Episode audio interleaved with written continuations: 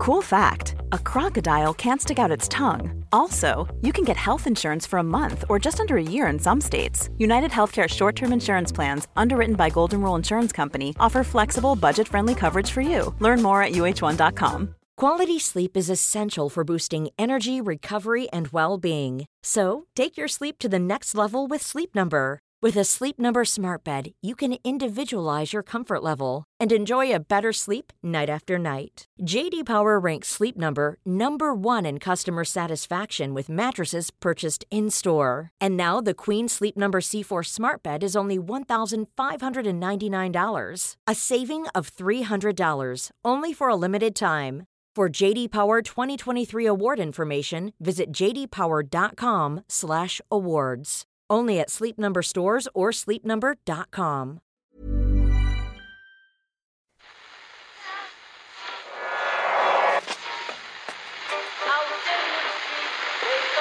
Which one is that? That's the second time it's gone off. They never go home. They never go home. They never go home. Those those those boys.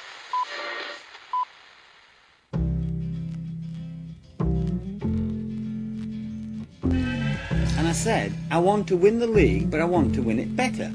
You can understand that, can't you? Yes. Good lad. So he's almost like having a second captain in the team. Second captain, first captain, whatever. There was a lovely image in the build up to Ireland's first Euro 2012 game against Croatia. I don't know if you remember this one. The two managers bumped into each other. I presume it was at the pre match press conference, certainly looked that way. And you might expect at that stage a little bit of tension in the air the day before a big game like that, or at least a little bit of standoffishness. But instead, the two of them embrace each other, Trap cupping Slaven Bilic's face in his hands. Bilic has his arm draped around Trapattoni's waist. A beautiful and indeed very tender moment. And in a way, the last great high point of Trapattoni's reign because I remember seeing that Ken and thinking we're at the Euros we're managed by a guy who is adored by other big European football people. We're going to crush Croatia. Remember that we were always going to beat Yeah, Croatia. That was the three points in the back. then move on and draw with Spain and then battle it out for top spot in the group with Italy in the final game. Didn't quite work out like that and it's been pretty much downhill from there to here where Trapattoni loses his job. Yeah, uh, I mean everybody loved Trapattoni uh, outside of Ireland. They didn't have to have the team managed by him. Um, but I think everybody who ever met Trapattoni probably came away thinking, Yeah, we met him over there, and you would have met him a lot of press conferences anyway. But we had him in the apartment over there, and he was so effervescent. I think is probably the word. Charismatic. Charismatic, effervescent. This Yeah. guy- you just an energy. You're one of these people who brings a certain energy to the room. There's definitely the uh, all those cliche things. There's an aura about him. I remember Liam Brady when it was announced that Trapattoni was going to become the manager. Liam Brady saying, or someone asked him how, how to describe him, and he said he's uh, Italian Bill Shankly. But I would say almost like an Italian Bill Clinton. Um, that's the kind of person Trapattoni was. I mean, I remember that day when he came over to the apartment in Sopot. So I was waiting outside at the corner because they were going to come across from their hotel. So it was just just so they could find the actual place. And uh, so I saw then Trapattoni uh, coming across the road with uh, Manuela and Marco Tardelli and Fausto Rossi. And uh, and of course, everyone as he passes by, everyone is sort of stopping and looking around, and loads of people were kind of interrupting him, you know, as he as he made his way. And Trapattoni stopped and talked to everybody, and you know, little kids would come and sort of look at him, and uh, Trapattoni would get down and talk to the kids, you know, and they'd sort of ruffle his hair and all this kind of stuff. And he was, you know, completely. I mean, I suppose it, his life has basically been like that for about the last fifty years, so he's quite used to it. But you know, I, I just thought, know, the the guy is a is a complete star. Uh, and you can see kind of you can see why in just his demeanor. He's got just got a very good way with people. I mean, not all of our footballers liked him. By the end, did you see Darren Gibson yesterday? His little tweet. No, I saw Stephen Reed's tweet. All right, who said, "Look, you know, he, he did a good job for a period, but communication wasn't good." What did Darren Uh, Gibson say? Darren Gibson uh, tweets on a more positive note. Good day all round today. Knee feels good. Training went well, and dot dot dot dot dot dot dot dot dot dot dot dot dot. So uh, You're assuming that the dot dot dot relates to the big Irish football news of the day. hearty dinner he'd just had. I think that might be what Darren Gibson was talking about there. So I guess maybe Darren Gibson's going to be back uh, back available for Ireland now, and maybe there's uh, maybe there's quite a few Irish footballers who feel who feel good about the fact that Trapattoni's gone, and I'm sure lots and lots of fans probably think yeah it was time for him to go, and uh, to be honest, I probably agree, but I do uh, also think that. He was a lovely, is a lovely man. We should be able to get somebody in the fairly top rank of managers. I'm not talking about a Jose Mourinho, Ken, but we should get, be able to get a pretty good manager now. Apparently, the Denis O'Brien money is still there, mm. according to the quotes today. We heard John Delaney yesterday. We'll talk a bit more about his interview with Pat Kenny on Newstalk, maybe in the football show. There were a couple of points I wanted to raise from that. But one thing he said that I would definitely wouldn't disagree with is that the this should be an attractive job. Trapattoni's the fact that Trapattoni was the manager has maybe opened people's eyes to it to a certain extent. At least got people talking about us, albeit not in the most positive way at the European Championships. The fact that financially it should be a fairly uh, fairly good pay packet for somebody, and that there are decent young players, and also the European Championships is a lot easier to qualify for than it was last time around. All of those elements should lead to us appointing somebody pretty good. Yeah, I mean, uh, is the is the money really that important? It depends on the person's motivations. Yeah, the motivations exactly. So, to be honest, I think this is the job that you do for love rather than for money. I mean, Trapattoni's getting paid enough, and it was only in the last little while that he started regularly going to matches after he came under immense pressure to do so. You know, um, it's it's it's a question of I think that the right person for this job would do the job without all that extra money. Really? I think so. Is this not a? We're talking about professional sports people Yeah. who any job, well, probably any job anywhere, but in in top level professional sports, I would have thought that the more money available to pay somebody, the higher the The more money available to pay somebody, the more they'll end up getting paid. Yeah. Doesn't mean they're going to be any more effective, any better, going to do more work. That doesn't really follow, in my opinion. Um, uh, you know, the kind of people who'd be interested in this job, what you know, what kind of people would be interested? in I mean, you, you'd have um, if if you've only got if you don't have a huge budget, then you've only got really people who are interested in the job. Uh, and if you've got a lot of money, then you've also got people who are looking to make a bit of money. I don't know if you necessarily got, uh, you know, for instance, say you were able to pay five million a year, would you get Guardiola? Would you get Mourinho? Would you get a really top guy? Would say you were able to pay fifteen million a year? Well, then you might actually get one of those top guys. Pep Guardiola, if he hadn't already agreed to go to Bayern Munich, might do the Ireland job. Do you think he would? Do you He's a guy who gets really stressed out by football. Here's a nice handy part-time gig for him. See, uh, my my point is that I don't think I, I don't think that's a really top manager. I you know somebody like Guardiola is, is probably the, the top guy at the moment. You know, somebody who's who's in the absolute prime of his career, who's regarded uh, you know as sort of top manager all around the world, and who could have his pick of teams is going to be interested in managing Ireland, no matter how much money is on the table. It's just not that interesting a job for a really top manager. So what you would have either is younger managers who are looking to establish themselves. I mean, say Mark Hughes was with Wales a while ago. Steve Staunton, I suppose, when he took the Ireland job. Mick McCarthy when he took the Ireland job. Guys like that, or you know, um, older managers who are looking to uh, essentially to have a less pressurized job than than a club job, like Jack Charlton when he, when he took the Ireland job, or Giovanni Trapattoni. You're not going to get the guys in that middle range, and that's why I'm not convinced that All the right. money. I think the money makes it more attractive to older guys, Trapattoni type guys, um, guys who are used. What to about like, those other elements? hitting. What know, about those other elements? The fact that we have a decent, we have some decent young players. We're not overburdened with incredible talent, but there are there are players there who should be good enough to qualify for the European Championship, given that there are going to be two automatic qualifying places and a third place will get you into a playoff at least. It's, this is on the assumption that the groups are going to work out, that the structure will be as we think it'll be. And we'll talk more to Emmett Malone about this shortly. But sh- would that be another element in a manager's thinking that, okay, I don't even have to win many games with these guys to get them to a European to Championship? finish sort of in the top half Top of half Europe. of the table, I've got a chance. Um, yeah, you know, it's it's it's definitely made it easier. I don't know if it's necessarily going to do the quality of the tournament too many favors. No, I'm actually Who not- I- cares? You yeah. know, once you're in the tournament, nobody's really that bothered Dragging about the the quality quality. down. Let's all go and watch a, a bunch of sort of overhyped games as our quite mediocre team, which probably shouldn't be in a tournament, Mm. uh, plays against some other teams that shouldn't be there either. Um, nobody cares about that once you're there. It's just everybody's happy to be there. Um, you know, it, it maybe maybe it does make. I mean, obviously, to get to a tournament is the is the whole aim for any international manager. So if the chances of that are increased, then maybe it does become marginally more. Hold on a second, Ken. Are you, are you okay, Murph? Yeah, no, You've been I'm- extremely quiet. You're no, not, I'm just you're not listening bored by in us. rapt attention to Okay. to Ken. You know, I mean, if he's if he's on a roll, on you don't interrupt him. We're going to be talking to US Murph today, it being a Thursday, and asking him, Kieran, is the tough guy enforcer an antiquated character in the NFL?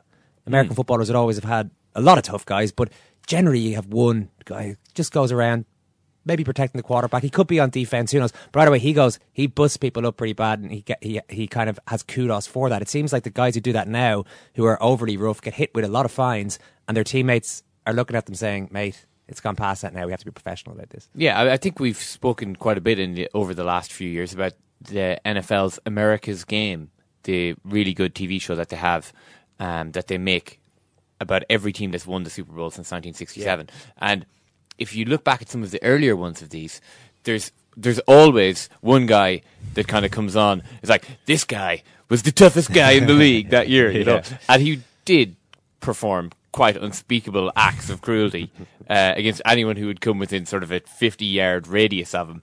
And, you know, that's kind of funny uh, and also, you know, kind of reassuringly in the past. Uh, and now in the NFL, basically, you're, you're getting fined out of the league or you're getting penalized out of the league. So uh, it kind of, it it's I suppose it's similar to like the GAA as well. They would say that the uh, that it was a man's game back in the 1960s and 1970s and not anymore, uh, which is obviously wrong. But at the same time, it's just it's been tidied up. It's not quite the Wild West type scenario that uh, that they had back then. We'll chat to Brian about that in a bit, and we're going to talk about Mayo's quest for the All Ireland. Yeah. Or for a little bit later on, there's been a documentary made about this. It's going to be on TG Car this Sunday night, so we'll get into more detail about that one later on. I do want to thank everybody for all the support and all the nice messages around our opening TV show, Second Captain's Live, which was on Tuesday uh, Tuesday night. Thank you very much, folks. We, we, we yeah we massively enjoyed the night, particularly Murph. There's been a huge reaction to the star turn by Simon Hick modelling the t-shirts. Mm. Yeah, classy. Unbelievable. The key the key word in Simon's career, of course, is dignity. Yeah. Uh, I thought you were gonna say the corner- credibility. Yeah, uh, or well, one or the other. But I mean, there that's the cornerstone of his entire journalistic career to date. And I think we all saw that on Tuesday night. Yeah, Richie Sadler tweeted Ken that his highlight was the off-camera reaction of Ronan O'Gara to Simon stripping off to model the t-shirts. Which was what? Bemusement, Ken. Bemusement by on the face of Ronan O'Gara as Simon sent his career, his own career tumbling into the gutter. into free fall. Yeah. You got to speculate to accumulate, you know, with the career. Our second show is coming up next Wednesday. I'll give you some details at the end of today's program on that one. I mean, our second TV show there. Now we are joined by Emmet Malone, Irish Times football correspondent. Emmet, uh, the I guess the important question, first of all, is how quickly do we need a new manager in place? At least an interim manager. I know the next two games on the face of it don't really matter, but actually they do for European uh, for the chances of qualifying for the European Championships and getting a decent seeding. Can you just explain that seeding situation for us?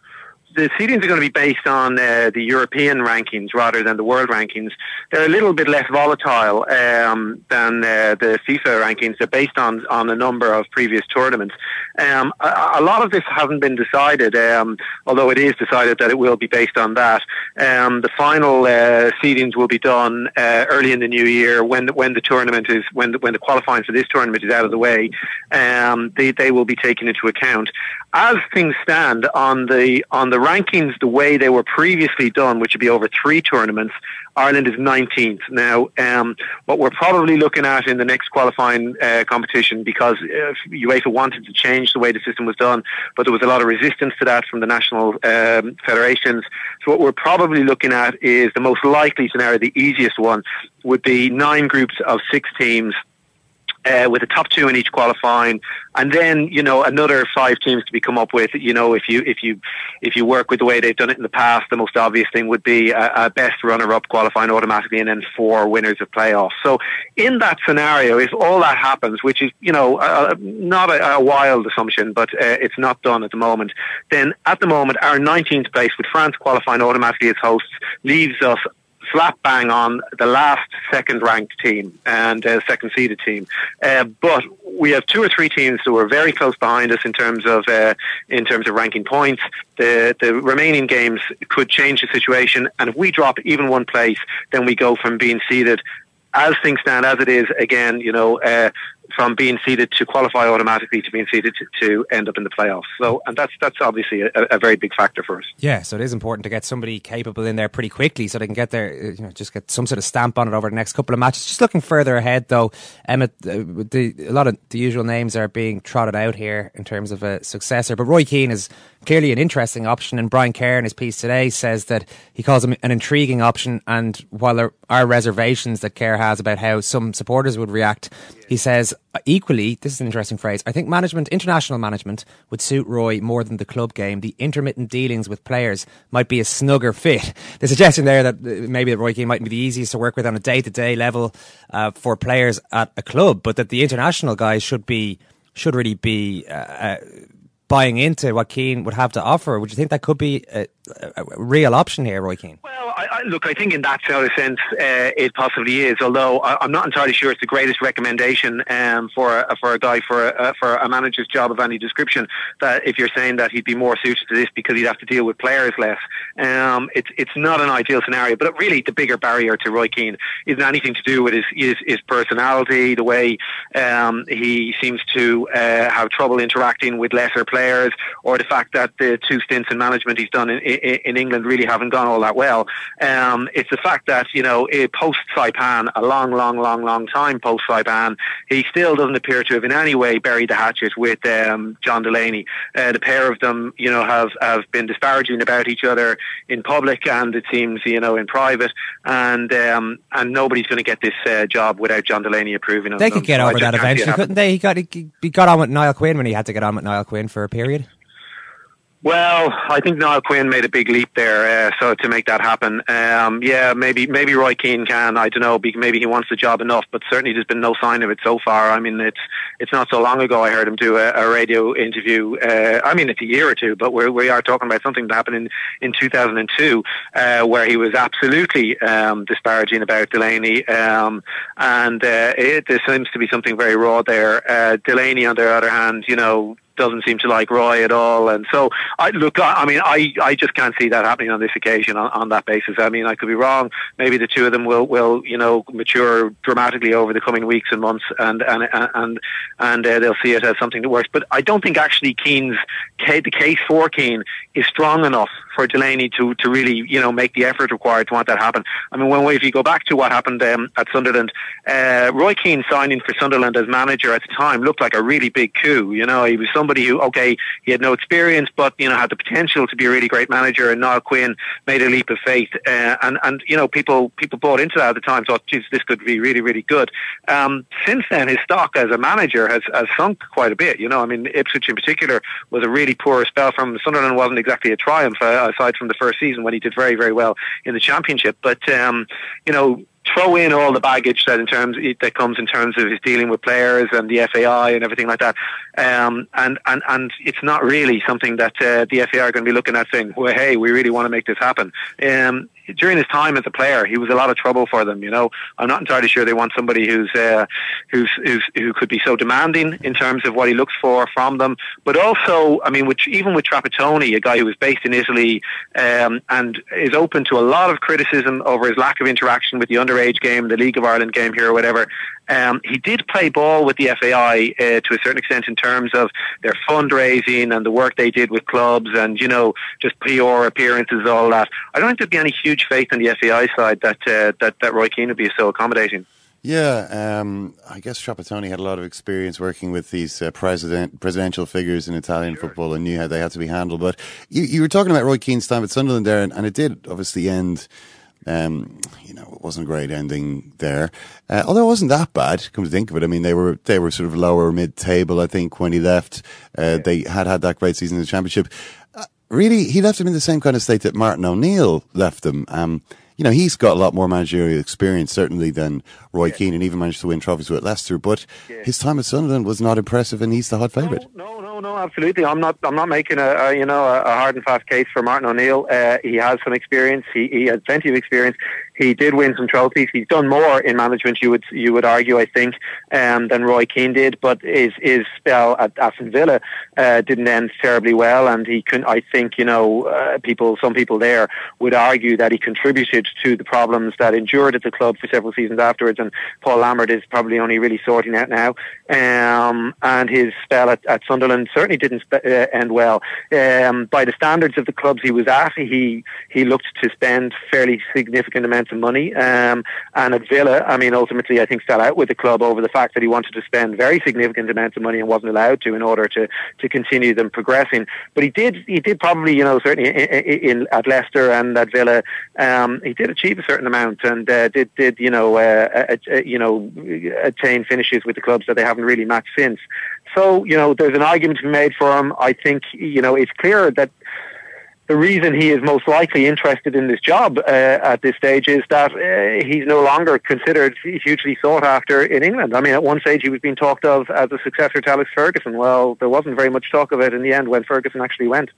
Yeah, I mean, just one more on Roy Keane, though. I know I'm banging this drum pretty loudly. I just want to put one thing to you. If if I'm Seamus Coleman, for example, to take a guy who's 24 years of age, um, well, I kind of wish I was Seamus Coleman because yeah, I'd be, we all do. yeah. We all do. Uh, I'm watching Roy Keane. I'm 11 years of age watching Roy Keane lead Manchester United to the Champions League final. The best player, one of the best players in Europe in world football at the time. I don't know if Coleman's a Manchester United fan or not, so I don't know if Keane is his hero. But you're growing up with this iconic figure in Irish football, and there's a chance here. And Shane Long and the other guys of this generation uh, would all be in this boat. There's a chance here if this guy actually managing you and telling you what to do in an Ireland jersey, just in terms of the patriotism that would be attached to that, and maybe the awe in which Keane should be held by these guys. Would that not be enough on a again, as Brian Kerr, on an intermittent basis to actually motivate them and organise them, which is all you really need to do?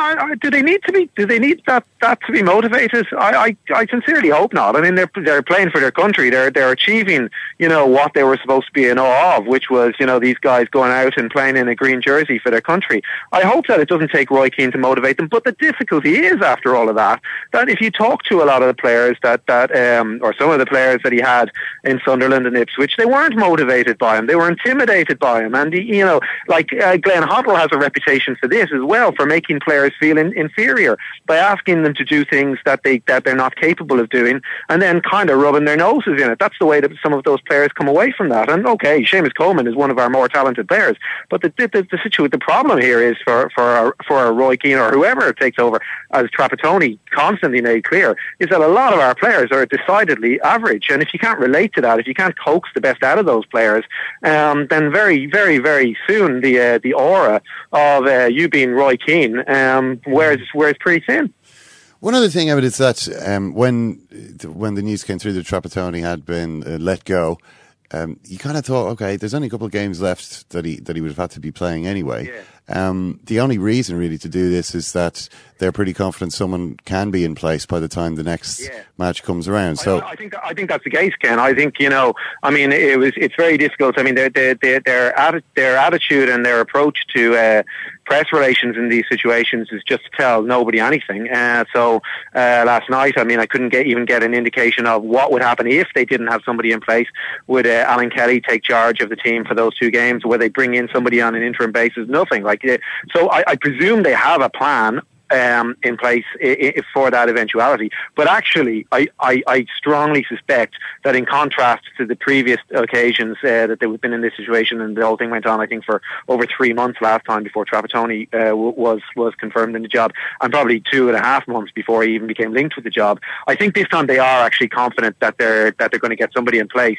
And if that's the case, if they're looking at a fast um, appointment, then I think being the front runner here is going to count for a hell of a lot more than it did last time. O'Neill is kind of generally popular, uh, as opposed to Keane, who's quite divisive. You know, uh, although you'd have obviously his, his very strong supporters own there amongst them. But um, uh, uh, but uh, you know, I think that I think uh, being a kind of a, a generally popular choice here, like O'Neill, um, is is going to potentially going to count for a lot. And I think you know the, the smart money would would possibly be on O'Neill being appointed and being appointed pretty quickly, well comfortably in time for the game next month. He's certainly unlikely to be you know outside their financial range. He's available. He's interested. Um, Uh, whether whether he's going to be a great choice really remains to be seen. I mean, you know, you had Brian Kerr saying today that the next manager needs to integrate himself far more fully into the whole uh, you know system here and the development of young players, whatever. I mean, it'll be interesting to see the extent to which O'Neill is willing to do that. Um, uh, certainly, I'm sure he'll do it to a greater extent than Trapattoni did. But um, he's he's based in England, and um, you know he'll see a lot of the work being uh, over there in terms of looking at, at senior players and potential senior players. Uh, whether he really uh, comes to have a, a, serious role in developing the next generation here is another thing. But I, that that would be where I think I think they think they will appoint somebody, and if that's the case, then I think O'Neill is probably a, a, a strong favourite at this stage. All right, Emmet. Well, we'll edit out all your Roy Keane answers. But other than that, thanks very much for chatting to us. Take care. Thanks. Seems like Martin O'Neill, Ken, is a, a more than credible candidate, according to Emmet there. Yeah. It seems to be quite a likelihood. See, I'm always wary of these. Just you're, you're burnt by betting past has experiences. been suspended. Yeah, you hear betting has been suspended on a certain, or somebody's an odds-on favourite, and it can end up that they're are six or seven of these or more Yeah. over the course of a very long, protracted period. But certainly the early indications Yeah. seem to be that Martin O'Neill is the man that is they're going to go for. And while maybe I don't know, a lot of fans mightn't be as blown away by that as we would have been five years ago, say. Yeah. I think O'Neill's star's fallen a little bit. He would still be a guy who's not going to cause too much concern. Most people will be happy with Martin O'Neill. Well, reassuringly, from a tactics point of view, uh, I, well, I mean, I, I think a lot of people were kind of or were shouting for Trap to change things to you know this four four two. Why the hell are we still wedded to four four two? I mean, we're not going to get a whole lot of difference from Martin O'Neill in that respect, are we, Ken? No, probably not. Uh, although he did use different systems at uh, Celtic, but you know, it was sort of. I think the the thing about Martin O'Neill, I think the the big strong point for him, I think, is that he understands the job. He understands the culture. He understands the language. Speaks it quite well, and uh, you know that's maybe something which people are crying out for a little bit. I mean, there is always that tendency to to want to kind of have a very different guy from the last guy because the faults of the last guy have become exaggerated and kind of everyone thinks that they're the only faults. And O'Neill definitely is a better cultural fit for that job than Trapattoni. I don't think anyone's in any doubt about that. Um, football wise, Sunderland under O'Neill played some of the most Giovanni Trapattoni like football seen in English football since, you know, since that kind of football was the was the mainstream. Yeah. Um, you know, which is not to say that he wouldn't be able to uh, devise a different system of play. Maybe he just felt that was that was all he could do with the squad at Sunderland. I'm not sure that the. I mean, the the thing about the what what Ireland have been doing though under Trapattoni is I don't really think it's been that good a fit for the squad that we have. You know, we've got a if we've got like this team of smallish Yeah. players. You know, when Jack Charlton was playing the long ball football, we had Tony Cascarino and Niall Quinn. I mean, huge, Huge men who were very good at that. who were going to get to get to the ball. Yeah. You know, now Shane Long uh, is kind of uh, maybe taller than he appears in terms of his impact in aerial challenges. He's he's got a good leap. You know, he's he's able to compete well. But it's you know he's no Niall Quinn. Johnny Walters would probably be the best in if that's what you were looking for. Yeah, think. I mean, What- Jon Walters has been playing on the wing for us. He's, Yeah. he's not a winger at all. Jon Walters is a, is a, is a half striker. You know, that's his position.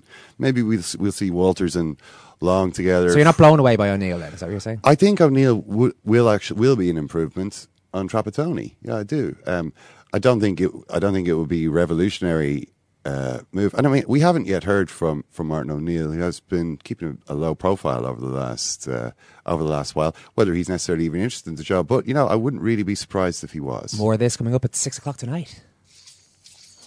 That's yeah. They have asked for that, really. Uh, you can laugh. That was the World Cup. I'm a little bit of an idealist, but having said that, I want to be like me.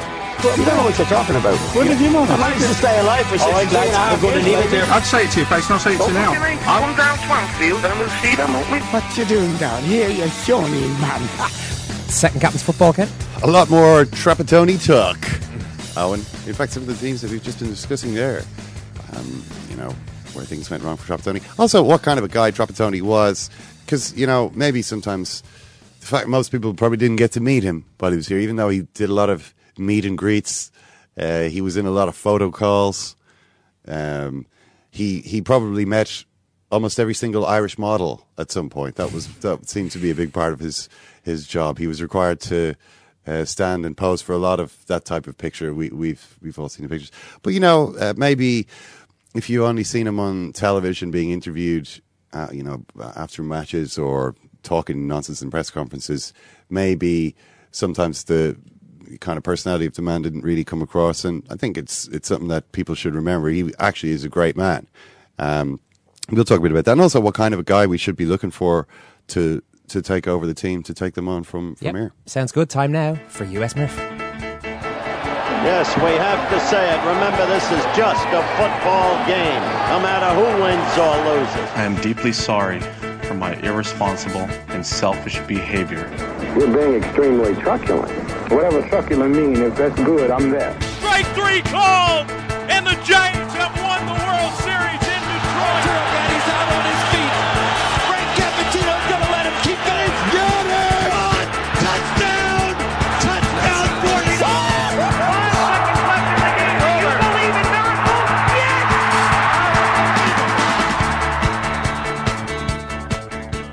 get straight into it. Brian Murphy, how are you this week?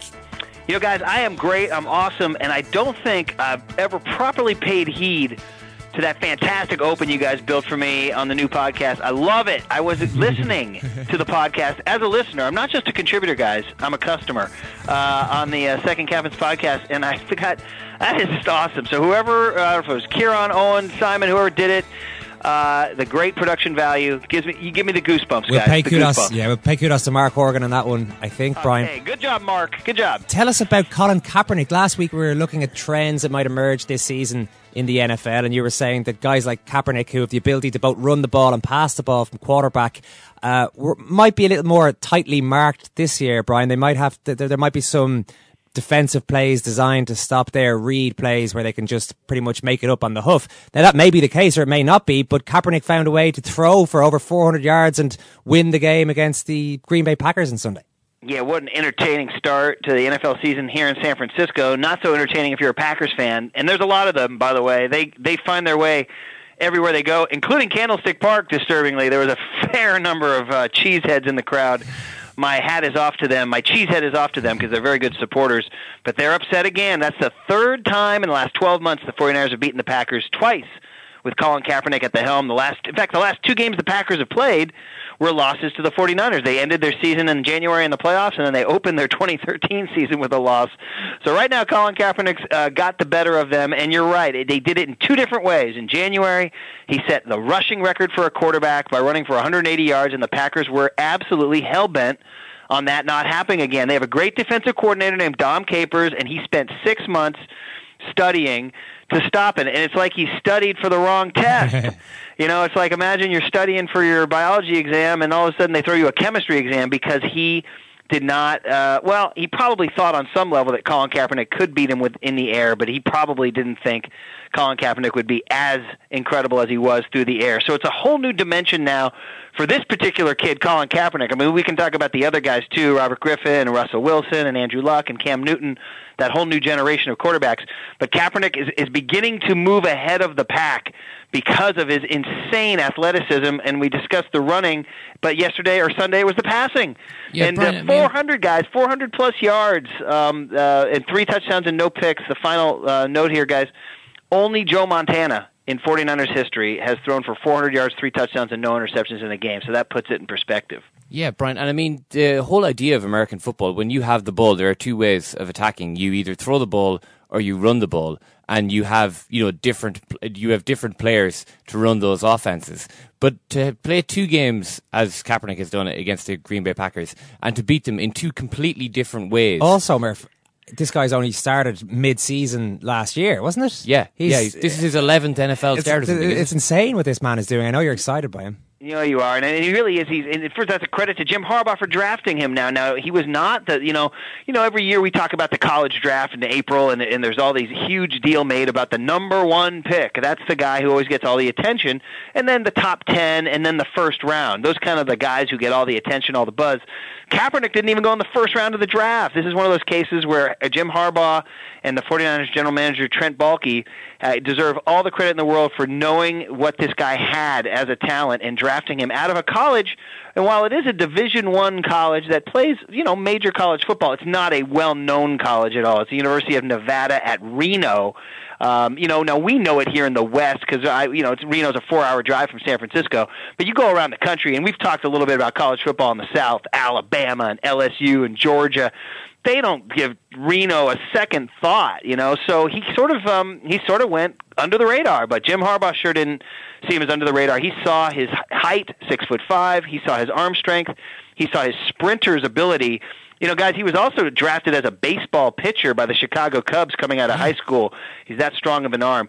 So right now, he is all the rage. He is the guy. And, you know, I mean, the history of the game tells you that, you know, he's not going to be dominant every day, every Sunday. He's going to have some bad days. Heck, he couldn't punch the ball in from the five yard line in the Super Bowl. But right now, when it comes to Russell Wilson, Andrew Luck, RG3, Kaepernick, and Cam, Kaepernick has kind of moved ahead in that horse race as the guy. His jersey is the best selling jersey in the NFL. And guess where he goes this Sunday night? To Seattle, Sunday night game. I think it'll be a 1:30 a.m. Monday morning kickoff for you guys. Nice and convenient for you guys. yeah. But that's a highly anticipated match.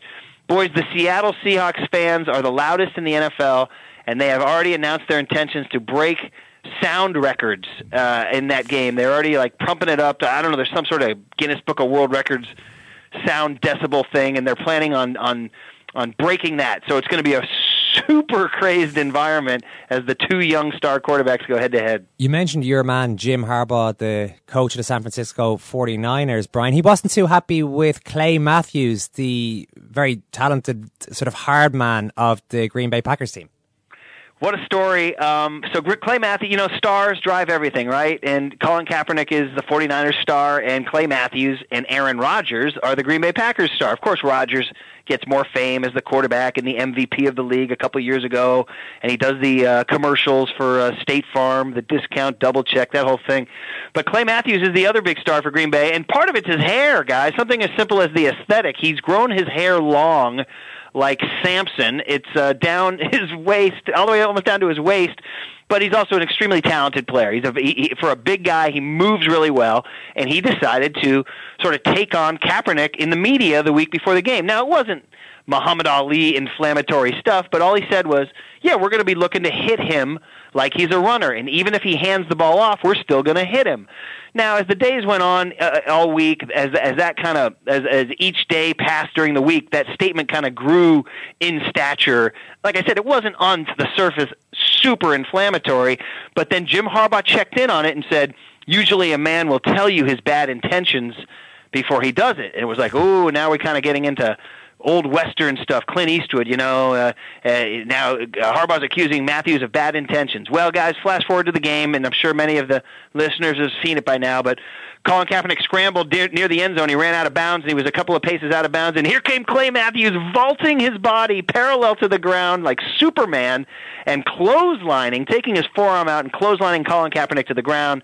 Uh, a brawl ensued. Now, in American football, with the helmets and the pads, you can't ever get a punch in, so it's a lot of shoving and all this. So huge to do. Clay Matthews kind of delivered on his promise to try to hit Kaepernick. Uh, Kaepernick, of course, got the last laugh with the win. Uh, guys, two things came out of it. One, Kaepernick uh, delivered a, a great line after the game. Again, some are calling it Clint Eastwood like. They asked him about the Matthews hit, and he said, if intimidation is your game plan, you better have a better one. And everybody said, oh, he's like a cowboy, you know? And then two, Jim Harbaugh, instead of letting it die, instead of talking about Anquan Boldin, the great receiver for the Niners who caught 13 balls, or talking about the Seattle game, he decided to revisit the hit and challenge Clay Matthews' manhood because in the fight, Clay Matthews was seen slapping the helmet of a 49er lineman, Joe Staley, a couple times, and Jim Harbaugh needled him about that. He said, this is a young man who works very hard on his tough guy image. Well, he's got some repairing to do as he went with the open hand slap instead of the the uh, if you're going to come at me, come with some knuckles. He said, come with some knuckles. So Harbaugh, the testosterone, the machismo, the disdain for the opponent, and of course uh, taking it off his players and putting it on him. Uh, it just continues to be he continues to be an entertaining guy 31 teams in the NFL hate him, guys. They hate him for this kind of bravado, but he continues to win and sort of get in other players' faces. Yeah, and that kind of style of player is an interesting one, Brian. I don't know if it's becoming a little bit antiquated maybe in the NFL now. I know a lot of rules have been put in place over the last couple of years to give a bit more protection to the uh, offensive players, uh, much to the chagrin of many former defensive experts who are saying, listen, this is supposed to be a tough guy's game, but with concussions and with everything else that's going on, maybe it has to be toned down a bit, the, the that element of it. Yeah, there used to be, you know, football. Now, Harbaugh himself referenced a player from the 1950s for the New York Giants named em- Emmett Tunnell. Now, you have to really know your deep NFL history to know.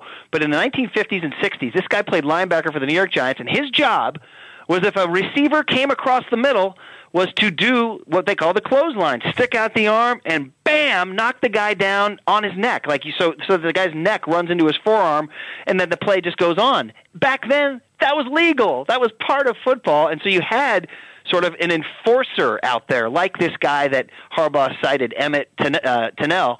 And he said that's what Clay Matthews reminded him of. He was showing his football history and his acumen, and also showing how much the game has changed because like uh, you know baseball we've talked about this you used to be able to throw up and in and hit guys in the head with pitches. And nowadays if you even throw a pitch near a guy you get ejected and fined and warned.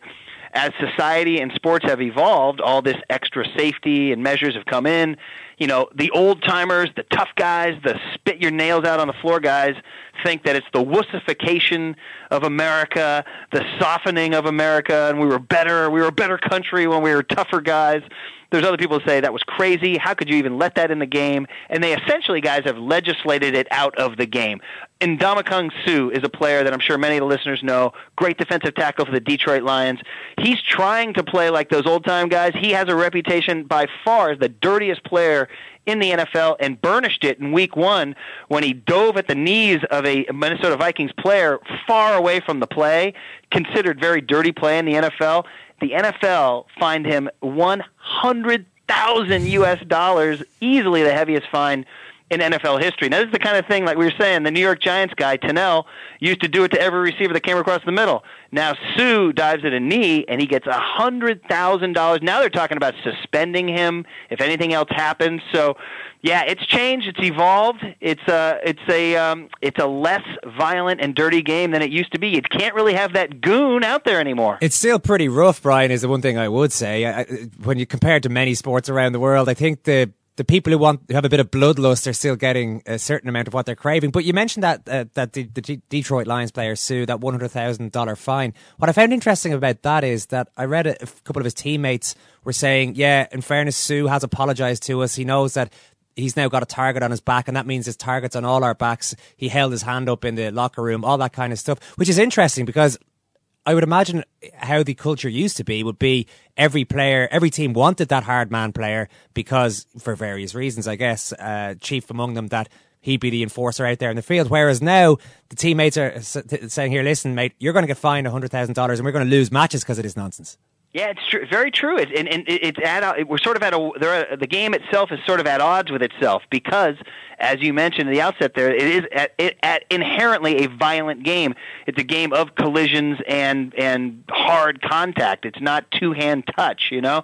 But at the same time, and you you so you want to have that violent element, but at the same time now you're seeing penalties and you're seeing games you'll lose a game because of it. In fact Clay Matthews, by making that play, by, by penalizing against Kaepernick, a, a complex series of events unfolded, but it ended with the 49ers scoring a touchdown.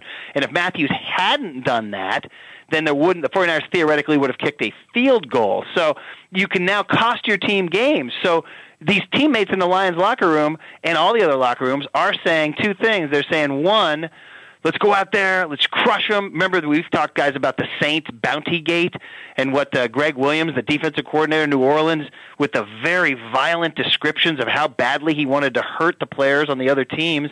And of course, it cost the Saints, uh, you know, all that disastrous uh, suspensions and firings and all that stuff. But at the same time, you got to have these guys say, "But wait, man, don't lose a game for us. Don't get a 15-yard penalty. Don't get fined." So it is. It, we're at we're at a crossroads a little bit of the inherent bloodlust, as you so accurately used, and the sort of Uh oh, but we're legislated into a little bit of a lighter game. Just last point on that, guys, by how much this game has gone towards the offense and how much of that violent defense is being taken away. 63 touchdown passes were thrown in week one of the NFL the most touchdown passes of any week in NFL history.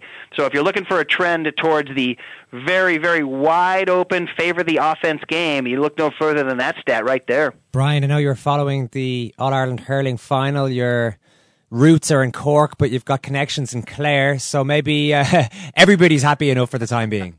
What a match. Don't forget, guys, I was following it on the live blogs. God bless. I couldn't find a TV stream at home, but the live blogs were able to capture the scintillating nature of that match. And you're right, I was torn. But I got, I got a little stick after last week's podcast from some of your listeners. Oh, really? Giving me a bit of stick, saying that one guy memorably said, "You debauch yourself in Tulla, yet run home to Mammy in Cork when the going gets tough," which I thought was very funny, very funny, and accurate too. He called me out, but the point is, is that you're right. I have uh, great feelings for both counties, and I just I couldn't believe what I was reading, guys. It was an amazing play by play and blow by blow, and Clare with the big lead, and then here come the Cork boys rallying all the way back for the great win, and then here comes Clare at the end.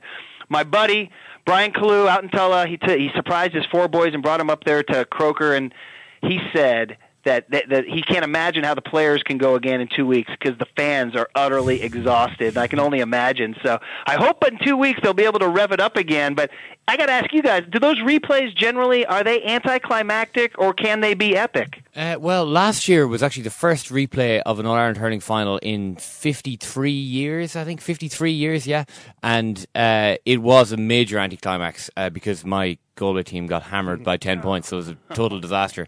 But uh, no, the, usually what happens is that uh, all of the grudges that are formed in the first game come out in force in the second game. So there could probably there might be a little bit more fisticuffs and a bit more bite to the or a bit more of an edge to the sort of personal duels. But yeah, no, I, th- I think to be honest, the hurling season has been so good this year that uh, we've ju- we're just ex- fully expecting another classic. Uh, And I in saw Cork. two and a bit Yeah, weeks. okay, well, good. And I saw Cork has a guy carrying my very name on the roster. So once again, I gotta just tilt fifty-one forty-nine to the red. Okay. Yeah. Brian, lovely. We'll come back to that in a couple of weeks. Thanks so much. All the best, guys. Well, sure, that's the question. That's going to be as- answered tonight. Tonight. So now, come here tonight, tonight, into Wexford Park, and they just must produce the goods tonight. Tonight, their team is better set up tonight. Tonight, but they just. The bottom line is, Michael, they have to do tonight. Tonight. Second Captains Football. Available on irishtimes.com second captains and iTunes from 6 p.m. tonight. Tonight, tonight, tonight, tonight, tonight, tonight. Just on that point, Murph, of the Seattle fans hmm. attempting to break the noise records this weekend and putting it up to their opponents, the apparently it's a Galatasaray stadium in Istanbul that currently holds this record. Yep. In 2011, very different type of method to create the noise, though. I would have thought with in Galatasaray or in Istanbul, there's more of a constant rhythmic chanting that goes on. Really, there's a more traditional Yeah. football, What we- an, an what we- exaggerated what we version of soccer. is- yeah. yeah. Whereas in in American football, it's very concentrated moments of the game. It's when the other team is in possession, particularly when it's down to a third down, second and especially third down, and they try and make as much noise as possible to wreck the concentration essentially Yeah. of the team with the with, with possession at the time. But it's crazy. I've been at a couple of NFL games, and when you're there, I was actually at Chicago when they were playing the Green Bay Packers. And those situations are bizarre because the method of creating noise is literally just to shout. Yeah. It's just that there's no chanting, there's no there's nothing rhythmic about it. It's just a lot of boozed up Americans shouting really loudly, which but isn't to everybody's taste, I would imagine, but I found it kind of enjoyable. Well, yeah, but I mean, it's they're helping the team, you know. Uh, I mean, and I think that you know they deserve credit rather than you know. I mean, what is the motivation for football fans or indeed GAA fans to make noise? I mean, you know, they're just they're they're they're trying to support their team in a sort of abstract kind of way. It is you true. know? You are actually, tr- the, uh, particularly in, in the NFL, in, tho- in those situations, you genuinely those fans feel that they are they're helping out They're helping because the team. of, uh, oftentimes a quarterback is trying to change the uh, change the play in the final few seconds, and if his teammates can't hear him, then that's an actual problem. That's actually help uh, stopping them from winning the game. So I mean, instead of ragging on the American fans, zone as you were pouring scorn on them. Um, Slight may- misinterpretation. Maybe you should maybe you should just apologise to the American nation and say well done to those NFL fans. It's a kind of a free market solution, really, isn't it, to the stadium support question?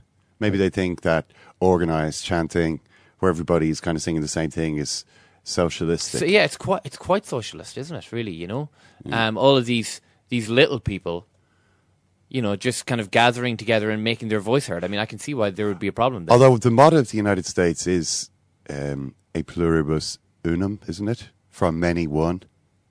That's the whole concept of the United States. Um, Yeah, something which doesn't appear to apply in a lot of uh, a lot of the other fields in which they they seek an American way. I mean, from many one would seem to be what the uh, fans are doing in the Türk Telekom Stadium. You know, there's one voice, or maybe one voice for each stand, and they actually have a kind of a Conversation Exactly. And uh, to you know, I think that kind of thing sounds hugely impressive. But you know, if everyone just wants to shout out their own thing and in a sort of disorganized rabble, then you know, by all means. Time now for a bit of this. That's right, you're a real Irishman. You get the potato I left in your dressing room there? I got the potatoes and the poitín. Huh? And the poitín. Oh, yeah, there you are.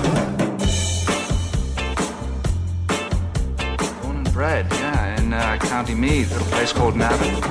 Yes, it's Pierce Brosnan Emigrant shout out time again on, and I, it's been a great week, I think, uh, for our P Bezo friends worldwide. Your support of our podcast was reciprocated when RTE managed to resolve some player issues and got our TV show up online last night. So I'm feeling the global love in a really erotic and sensual way today on. Uh, and quite apart from the television show, there have been multiple photographs and emails sent in over the last few days. So we begin with Niall Mullen, a man who perhaps more skillfully than any other email since this whole thing began, knows how to play the game, but also respects the game.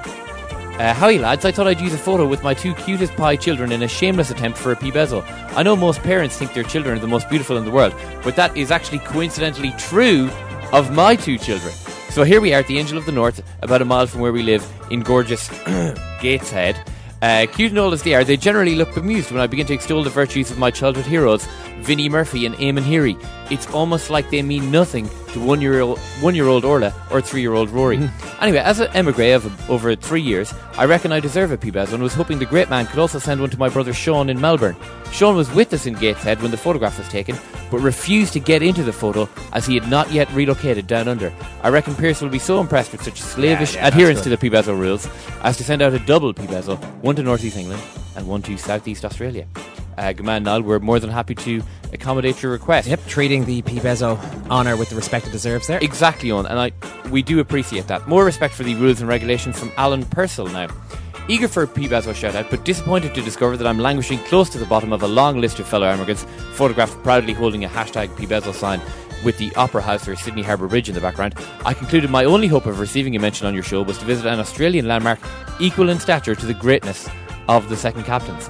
So here I am at the famous monolith Uluru, Ayers Rock to you and I, having spent minutes explaining at length the uh, meaning of my sign to numerous other pilgrims, and therefore spreading the hashtag P-Bezo message to so many other cultures despite the language barriers, I'd really appreciate a shout out. Yours in Aboriginal culture, Alan Purcell. So well done to you, Alan. Uh, Cheese Ryan and Derek Jordan uh, fashioned a P-Bezo sign from bamboo canes outside the Sea Love Bungalows in Koh Phangan in uh, Thailand. Uh, so that sounds cozy. Thank you. Uh, Joe Crean was in Frankfurt in Germany. Thomas Kearns and Mick Creevy in Canada. The Arctic Monkey in Australia, and dozens and dozens of others. Uh, we're all watching uh, on the RTE player and have been listening to the podcast over the last few weeks. So thanks a million, folks, and keep those P Bezo signs coming. Nicely done all round there. Murph, I know this is going to sound patronising, Mhm. so maybe I shouldn't say it, but, and I do obviously want Dublin to win the All Ireland, Okay. but were Dublin not to win, there's no county I'd rather beat us Well, yeah, than Mayo. it good? I'm nearly. I'm nearly, I'm nearly supporting Mayo in this All Ireland. I just, the years Oh. I've heard ha- have to end at some stage. I love, I, I love my, my Well, you've got Mayo roots. I mean, it's not like cousins, you yeah. haven't, you know, like pulled this out of the clear blue sky. I mean, you do have, Yeah. you know, there's there there is a connection there. Um, They need to win this, Murph. They Yeah. need it. They need it more than Dublin. they do, they do, but they need Mayo football supporters need Mayo to win All Ireland more than a lot of people need a lot or of. do things. they? Yeah, You see, I mean, the Boston Red Sox had this for a long time, where they hadn't won for whatever eighty years or so. Yeah. Eventually, they win. They win another one. They, the character of the fan starts changing a little bit. Then you Yeah. become slightly different. You, interact with your sports team in a different fashion because you're not gallant losers anymore, or in some cases for the Red Sox, just losers. Yeah. You've actually started winning. Maybe Mayo people don't want to start winning. There as a as a county, their character may change. They may start becoming a little bit cocky if they start winning a load of All Mm. Irelands. Yeah. Yeah, they might do that. Don't say that, Eoin. no, I, I think that I think that you're absolutely right, though. Like, there's an element of them nearly embracing this whole. Oh, we're well, so patronising. No, We'll but it, it's what makes them here. totally different. We're teeing, I'm, te- I'm teeing something up here, Murphy. We've a couple of guests waiting on the line. There's a documentary coming out, Mayo, God Help Us, this Sunday evening at 8 p.m. on TG4. The director is James Finland. Anthony Finnerty, who has tried hard to win that All Ireland, that elusive All Ireland for his county, is also on the line. James, can I start with you, though? What attracted you to this project? Um, how are you? Yeah, well, what attracted to me, me to it is my dad's a Mayo man. I'm a Galway man myself, but uh, my dad was at the 1951 final. He was at the 50 and the 51 final, which is, of course, the last time they won it. And he was writing about it for the Western People. He's a journalist. And, um, do you know, I'd, I'd heard story. He he told me about being at final, and then I'd seen Mayo since '89 in the various attempts to, you know, to win Sam Maguire. And I think it never, um, it was the last final in 2012 when it really hit me what a big story it is. And I also heard um, the talk of the so-called curse, you know. And I thought, well, that that makes an interesting story. Not that I believe in the curse as such, but it made an interesting angle for a story on Mayo football. And um, Well, let's get into the curse Yeah. straight away then, James. What is all this nonsense about? Well, the story goes that in 1951 the team were making their way back to Ballina. I think they were coming through Foxford. And I mean, there's a few variations on it, but the main story goes that they disrupted a funeral and didn't pay due respect. And a priest put a curse on them that said they'll never win in All Ireland until all the players from that team are dead. That's the story that's out there. And that's something that ha- um, ga- gained a lot of currency, whether people believe in this kind of thing or not. It's it is something that's in the psyche of Mayo people. You think? Well, you see, the thing is, I heard about it again there last year when they played Donegal. Uh, you know, m- my dad mentioned the story or whatever. And then I started to think, yeah, God, I've been hearing that story all my life. And then, but as I researched it, I realized, I mean, because you can talk to Anthony about this, so he doesn't even remember hearing about it during his playing career. I think it's only since maybe, uh, you know, 2004, 2006 that it started coming up. So, it, but it seems to be anyone I've told that I'm doing a, a story about Mayo football, they all say, "Is it about the curse?" So it seems that this year it's really taken hold, but it's actually a new story. It's not a story that goes back to '51 at all. Is that right, Anthony? That uh, uh, sorry, no, your own playing days don't go back to fifty-one, but when you when you were playing, was it something you encountered at all? This curse? Well, I, I hadn't heard of it at all. I, d- well, I, maybe I had, but I, I don't remember hearing of it. But uh, I think maybe it was the case that Clare had Biddy Early and we sort of dreamed up this curse sort of somewhere along the line. Someone came up with a good so- story and it, it sounded, ma- it might sound like uh, reasonable to sort of suggest that there is a curse on us after so many attempts and failures. But uh, I, I think it's, it's, it's, it's just a, a tall tale that someone made up somewhere along the line.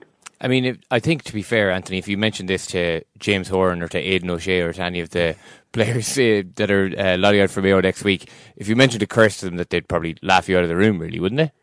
Well, exactly, and I, I, I'd nearly have said, you know, Biddy. I'd have been more afraid of Biddy Early having a curse on me than some priest down in, in Foxford in '51. Do you know what I mean? And it didn't bother, seemed to bother Ger Loughnane or Anthony Daly and the lads in uh, back in, you know, '95 or whatever. You know, so Yeah, I, I, I think, uh, I think the curse will be well and truly uh, ended uh, in a, in about Sunday week, hopefully. Yeah, well, f- uh, fingers crossed for uh, everyone down there, I suppose. But I mean, do you think that it, it's interesting maybe that people come up with this idea that you know that Mayo have to have been cursed to not have won in All Ireland in however many years it is, when in actuality, can you ever say really that since 1951 that Mayo have been unequivocally, without argument, the best team in the country in any of those years? Maybe this year is the first.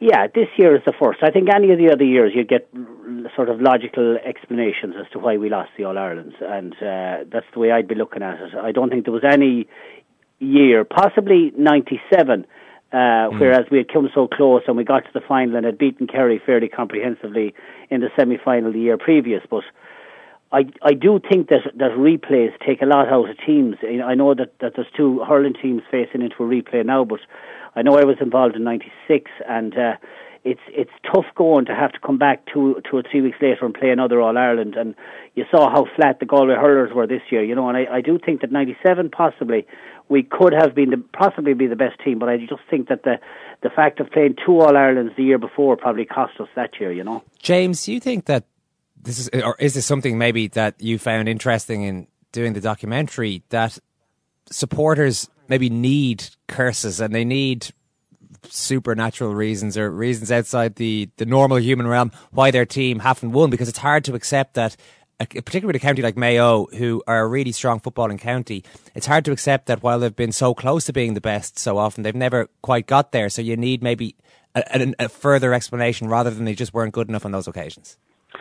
Well, I think personally it's just a very Irish thing. You know, we love our folklore, and there was a so-called curse on the Boston Red Sox as well. And of course, Boston is a very Irish place. So I think it's just, yeah, it's looking for, you know, a reason, and we find that reason in folklore because that's just in our culture, and we just, we like a good story. That's, that, that, that'll be what I think. Andy Moran Anthony says that if Mayo win, one, in fact, he said after losing to Donegal that he still feels that Mayo can go on and win not just in All Ireland but All Ireland's. Which what I always like hearing Andy Moran speak is he's very positive. It certainly seems to be a very positive kind of a, a person when chatting about his county. It, it, would you get that sense that without counting chickens here, that if Mayo can get the monkey off the back, though there should be a liberating effect there, and maybe more will follow. Maybe not in the next two years, but certainly over the next ten years.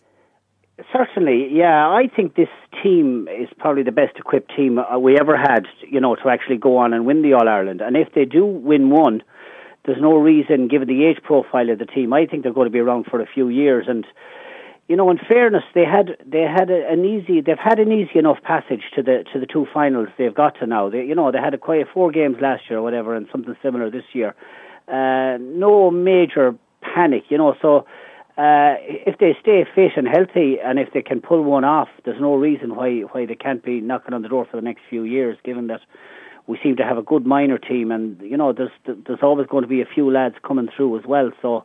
I think things are looking fairly good for me at the moment. All right, so the evening, 8 o'clock, TG Carr, Anthony Finnerty and director James Finnan. Thanks very much. Thanks a lot. Okay, lads. Yeah, I'm just trying to get my head around this whole curse yeah. story again for strange behaviour, I would have thought from a Catholic priest. Are curses like that not more associated with uh, isn't sort of a pagan ritual? Oh, and this is Mayo we're talking about. This is an Irish Catholic priest. It's a different they type do, of Catholicism. Okay. The whole thing is just bolted onto paganism. Every single aspect of it is just take Croagh Patrick. Why does Enda Kenny climb Patrick every year? There's nothing in the Bible about Patrick on. I'll tell you that much. There is, however, an, uh, you know, an Iron Age fort in the top, and it's the same place where pagans worshipped thousands of years ago that Enda Kenny and various other observant Catholic Giovanni Trapattoni. I was going to say, yeah, um, make their uh, make their way up there. Uh, and people have been doing it for thousands of years. The names just changed down, but the principle is basically the same. I mean, all over the west of Ireland, you see that. You, get, you ever gone to uh, Oileán Mhic Dara? Which is just uh, off Connemara, McDar- St. Macdara's Island. Have I been there? Is that what you're asking? Hmm. No. You see an interesting thing there. Um, it's you know I my, I went to a school actually called after this man a saint who I think actually had a had a career as a god before being before be, before becoming a saint uh, when sort of gods became uh, you know the sort of Yeah. one god rule came in. A sideways career move. Uh, you will find though a uh, a cross uh, a cross there which has got a snake crawling around on it. A snake on.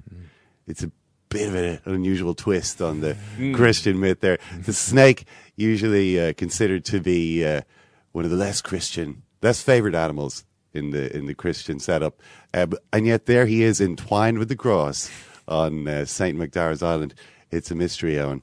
Uh, but uh, that's the west of Ireland for you. Second Captain's football coming up later on today. I'd I'd just like to thank Ken for Yeah. painting us all in such a delightful light there, all of us from west of the Shannon. This is, you know, it's look. Uh, a friend of mine was telling me the other day that apparently when they built lighthouses along the coast there, they had to pay off all the locals because one of the main sources of income was stealing the stuff from the shipwrecks. Come on, Ken. That What? couldn't have been. That, that that's at least twenty-five to thirty years ago that that happened. Oh no, we're- we're talking about uh, you know more than two hundred years ago. I mean, when hope they so. finally said you know we're getting a lot of shipwrecks here, very rocky, unpredictable coastline, um, and the local people were up in arms. What do you mean?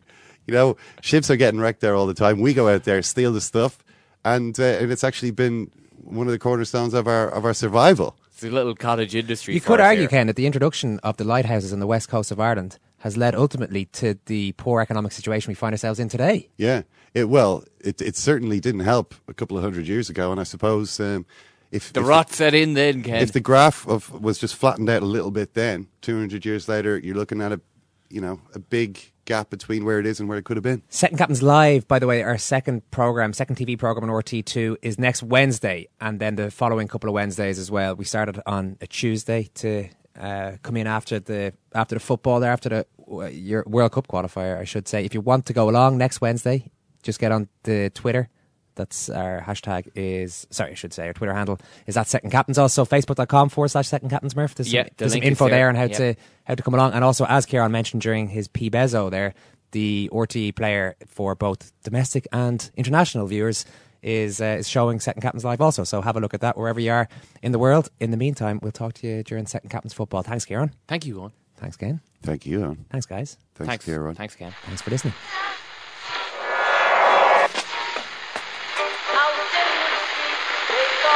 Whose phone is that? That's the second time it's gone off. They never go home. They never go home. They never go home. Those